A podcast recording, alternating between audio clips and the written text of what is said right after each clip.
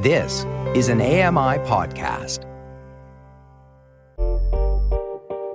Hey, Dave Brown here. If you enjoy this podcast portion of our show, remember you can watch it live every day at 9 a.m. Eastern Time on AMI TV.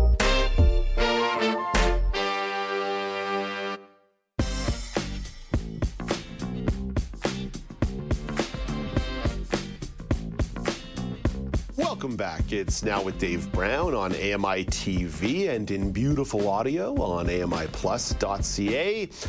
Hearsight and Micro OLED have partnered to create a pair of augmented reality glasses for users who are deaf or hard of hearing.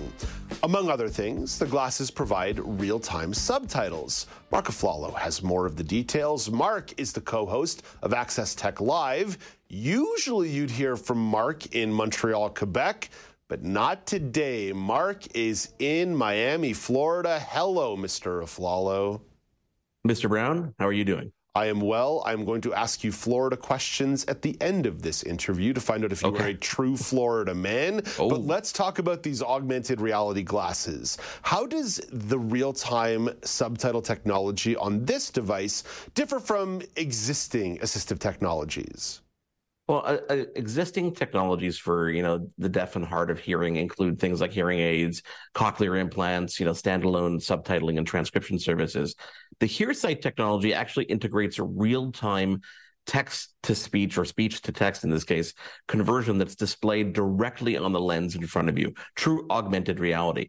Now the goal of this approach is obviously to provide a more immersive experience and something that's a little bit more direct without the obvious you know cachet of oh i'm wearing something or i'm actually doing something to assist me. So it allows the user to actually see subtitles in their field of view making communication a little bit easier and somewhat more seamless and natural some would say. Mm.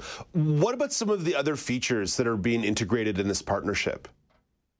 Well, I mean, some other features include the entertainment side of things. And for people who are not necessarily deaf or hard of hearing, imagine being able to overlay information, text information on your daily life. If you're a cyclist or a sports or an athlete, um, you can get real time data and analytics in your field of view.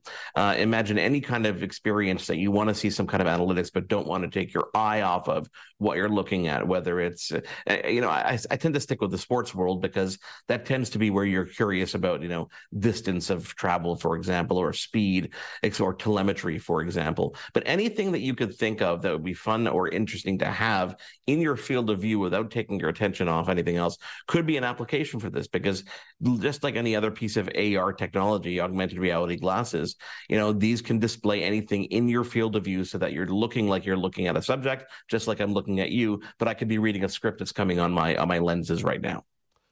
What are some of the challenges here for developers as they're putting these as they're putting this technology together and going through the testing phase? So with this device in particular, because it's listening for audio and transcribing that, the, one of the biggest challenges they have is active noisy environments. So if you're watching a movie, obviously that's a case where audio is fairly well balanced. But if you're at a concert or you're at an event or just imagine a conference, a noisy conference, and you're trying to have a conversation with someone for it to pick up just the voice and distinguish that. Mm. That being said, there's a lot of technology and a lot of research and development going on in technology that allows it to really pinpoint the audio that's in front of you. We see that this day and age in modern day headphones. The other thing is real time processing because they don't want this bulky headset on someone's head. They have to really shrink down the processing and the battery life to yeah. work together to make something that actually is a little seamless on your on your head and doesn't look like you know a quest 3 for example Looking beyond this trial phase and this development phase, what are the long term goals for Hearsight and Micro OLED in terms of scalability and getting this product to market? Well, definitely, you said scalability. That's the number one on their list. They need to make sure that they can scale this at a rapid pace and reduce the costs in the process because they want to make the technology accessible to anybody who wants to get it. You know, so they don't they don't want it classified as this assistive technology device that's going to be, you know, six seven thousand dollars out of the gate. So affordability is the second on that list, which comes, of course, with the scalability and the ability to create something at a scale at a, a good price and accessibility. You know, continuously improving the technology to accommodate a broader range of hearing impairments, for example, and other disabilities as well, if you could think of it. Yeah, absolutely. Trying to think beyond sort of just one individual test case, yeah. but serving a multitude of people. Marc, really interesting here. Obviously, it's the test test phase, it's the initial phase, but certainly there's there's a prospect here, and they've identified a clear need. And there's a lot of people who would probably really enjoy having real time subtitles uh, being offered up in front of them. I, for me, as someone who's legally blind, that's not the case. But there's a ton of people who, even as it stands, just love to use subtitles on anything they're doing in regards to entertainment you know, I joked about the script example, but having a teleprompter built into my glasses would be really cool for for this or someone who's a content creator and wants to read a script and they're on YouTube, for example, or just somebody who's presenting on stage. Imagine they don't have to worry about a prompter being yeah. you know mistimed or on the floor or something. And think about the educational uses. You know, they could use this in an educational setting for someone who's in the class who might be hard of hearing. Give them a tool that doesn't make them stand out. You know, so there's there's lots of applications here. I could see them go across the board. Marc, there's a correlation here between this conversation and what you have lined up for Access Tech Live today, there because is. you'll be exploring some assistive technology for people who are deaf or hard of hearing. Yeah, we're going to be talking all about over the counter hearing aids and really hearing aids in general. We want to discover a little bit more. Alex Smythe is going to be joining us. Obviously, if anybody watching this show is familiar with Alex, he's going to be joining us to talk about his experiences. And we're going to get into the conversation. I really want to, I, have got some great stories about my experiences helping my mother in law through this battle. Um, in Quebec, it's extremely expensive. Across the border, it's a lot cheaper. So we're going to try to figure out why that is. Okay, that's at noon Eastern time on AMI TV, yes, Access Tech Live. Again, normally you'd be out of your studio in Montreal, but you happen to be in Miami, Florida right now. Why Miami? So the, the long and short of it is that uh, there's a teacher strike going on in Quebec um, uh, for good reason. The teachers are extremely underpaid and they want better working conditions, not only for them, but the students. So they staged and announced a three day strike, which coincides with a ped day and a weekend. So it ends up being six days in a row that you're trying to entertain your kids.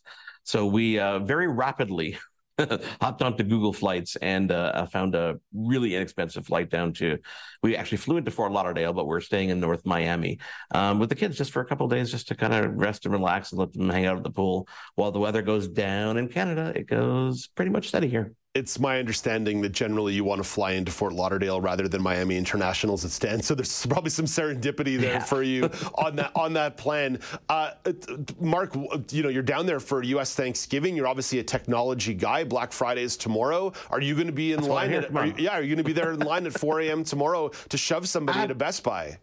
Absolutely not. No, absolutely. No, I'm staying so far away from it. I've been warned. We've gone to the mall a couple times already, and they've said you might not want to come back here on Friday. I'm like, don't worry. We have no intentions of going anywhere near a retail location on Friday. We have dinner reservations. That's about it. So it's going to be pool, relax, dinner, and I will do some shopping on my trusty iPhone. the old trusty iPhone. Hey, Marc, thank you so much for taking a little bit of time. Always appreciate you stopping by no matter where in the world you may be. Have a great show at noon Eastern time today and talk to you next week. Thank you, Dave. That's Marc Aflalo talking to you from Miami, Florida. Noted Florida man, Marc Aflalo, the co-host of Access Tech Live. You can find that show noon Eastern time, Thursdays on AMI TV. That's about uh, an hour and 35 minutes from right now. So start the countdown. A little bit longer down the road is The Pulse on AMI Audio. This weekend on The Pulse, have you ever heard of Oh, there's a long word here. I gotta I gotta look really close to make sure I get this right. Ever heard of effective able nationalism? I have not.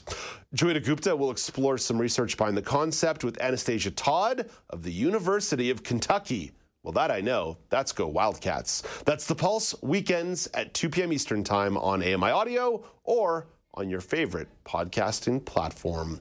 Coming up next, The Creator is available on demand. Michael McNeely will share a review of the sci fi action film that I've been meaning to see, and I missed it in theaters, so I'm kicking myself a little bit. But first, here is the Parasport update with Greg Westlake.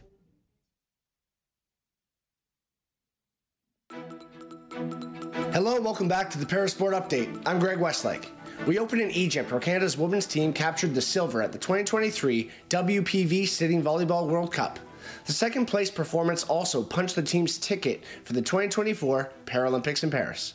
In Santiago, Chile, the Para Pan American Games opened on the weekend, and Team Canada wasted no time reaching the podium. As para swimmer, Ruby Stevens won Canada's first gold on day one of competition. Also on day one, two athletes demonstrated that age isn't a barrier to success. As 66 year old para table tennis vet Stephanie Chan won bronze, while 16 year old para swimmer Fernando Lu brought home silver. Chan is the oldest member of the team, and Lu is the youngest. Canada added to its medal total when Nathan Clement and Alexander Hayward both rode to gold in paracycling, while teammates Mike Sametz and Charles Moreau secured bronzes. In the pool, Tyson McDonald has two bronzes, while teammates Jordan Tucker and Emma Van Dyke have one. On Wednesday, Kyle Tremblay aims for bronze in the men's compound open event in para archery. As important as his advancement, Tremblay's performance so far has assured Canada a quota spot for the men's compound open for the Paris 2024 Paralympic Games.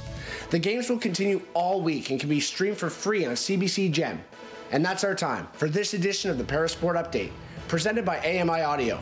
Check back next week for more news from the world of adaptive sports.